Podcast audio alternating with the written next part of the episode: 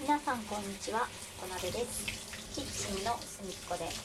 この番組はアラサー専業主婦が夫に内緒でこっそり日常で思いついたことをつぶやいていきます。はい。今回はですね、えーハッシュタグチャレンジの中から、えー実は嫌いな家事というテーマでお話しさせていただこうと思います。はい。オープニング早々からジャーって すごい音がしてたと思うんですけど、まあ、テーマにちなみまして、えーえー今回は家事をしながら、えー収録をさせてもらえたらなと思って、えーさっきの音は洗い物の水の音でございます。で、えー早速お題のその実は嫌いな家事ということなんですけれども、えー私が嫌いな家事まあそもそもそんなにその家事の中でこう私家事好きなんですっていう人ももちろんいるとは思うんですけど私はそんなにそもそもまあ何においても家事とかが特別好きなわけではないんですけどまあし言うその中でも選んでくださいっていうのであればあの私はあの名もなき家事が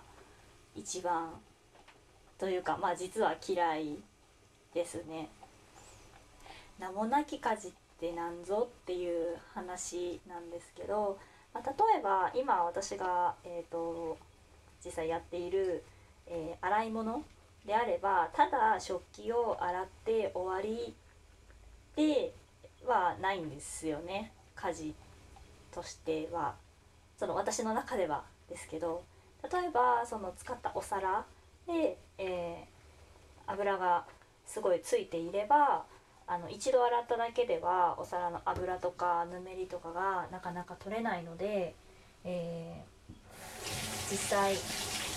流してみてお皿を触って、えー少し油を感じるようであればもう一度洗う。でお皿を洗う順番も、えーできるだけ油汚れのないものから、え洗っていって、えー他のお皿等にその油汚れがつかないようにしながら、えー洗い物をしていくとかあとは、まあ、ゴミを捨てる時にただあのゴミ箱に設置されているゴミ袋っていうものをあのゴミ捨て場に捨てに行くのではなくて家中のゴミをあの集めて例えばあの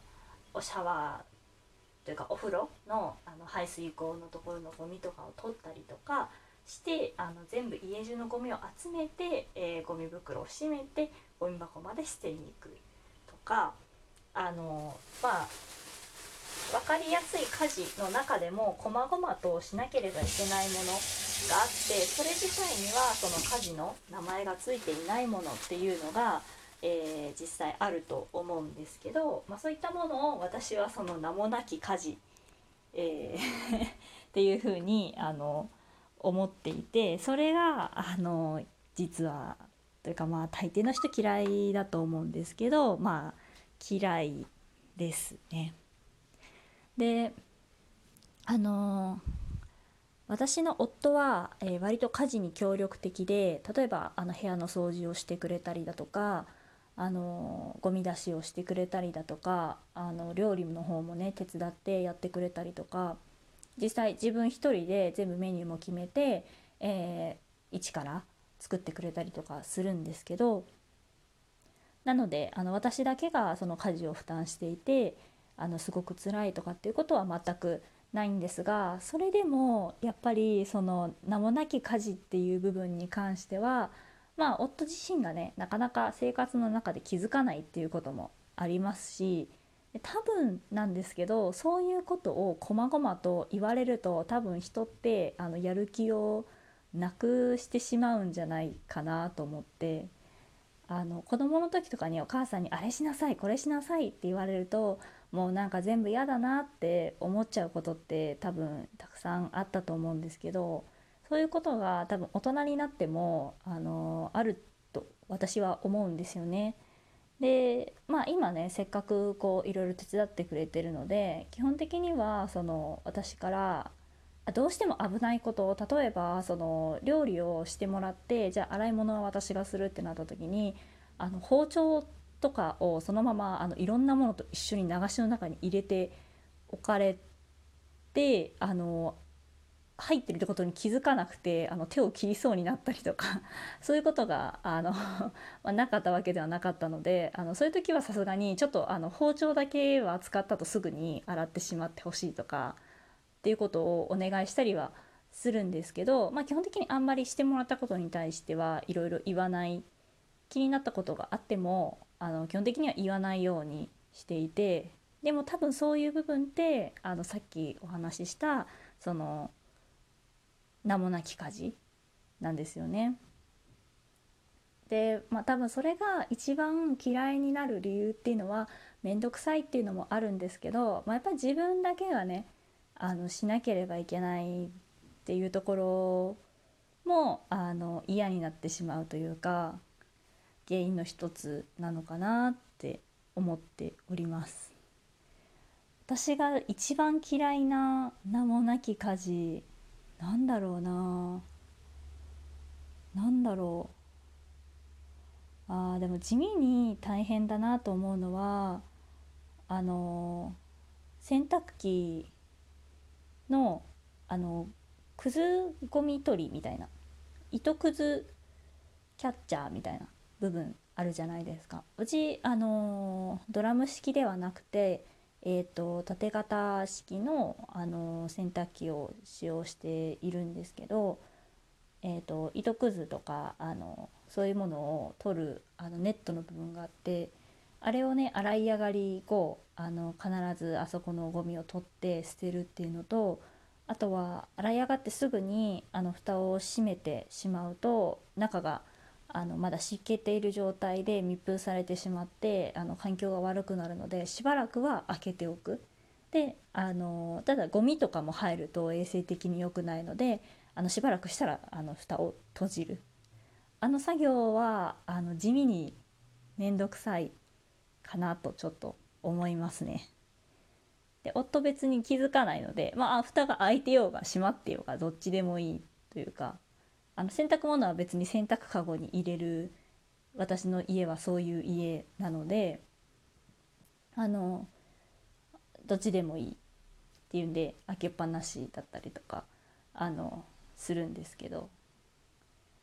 そういうのはちょっと面倒くさいなと思ったりとか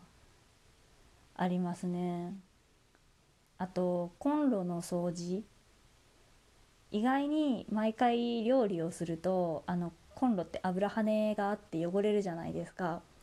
で、まあ、私そこまでまめではないので、あの、もうよっぽど汚れがね、あのひどくない場合はまあ多少はね放っておいて、まあ、週末とかにまとめて掃除したりとかしちゃうんですけどそれでもねあのコンロ周りの掃除ってっていうかキッチンの掃除ですねであのやっぱり私がやるというかまあまあ使ってる人がねやるのが一番楽だし効率がいいのでそれは全然構わないんですけどそこがね微妙に面倒くさいなと。あのなんかすごい最新式のキッチンとかだとあのコンロの爪の部分があのこう輪っかになってくっついてるものじゃなくてなんかリースみたいに骨組みだけみたいなものになってすごい洗いやすくなっていてでかつそのコンロ台の部分もあの何て言うんですかあれは何て言うんでしょうねあのツルツルの鉄っぽいものではなくてプラスチックの普通のあのキッチンのテーブルのような素材でできててあのただ拭くだけでもう綺麗になるみたいなものになってますよね。ただ私のマン住んでる私マンションに住んでるんですけど住んでるマンションのあのコンロはそこまで最新式ではないので、まあ、ある程度こうその洗剤というかクリーナーみたいなものをつけて拭けばすごい綺麗になるので楽は楽なんですけどそのコンロの爪の部分っていうのはあの昔ながらの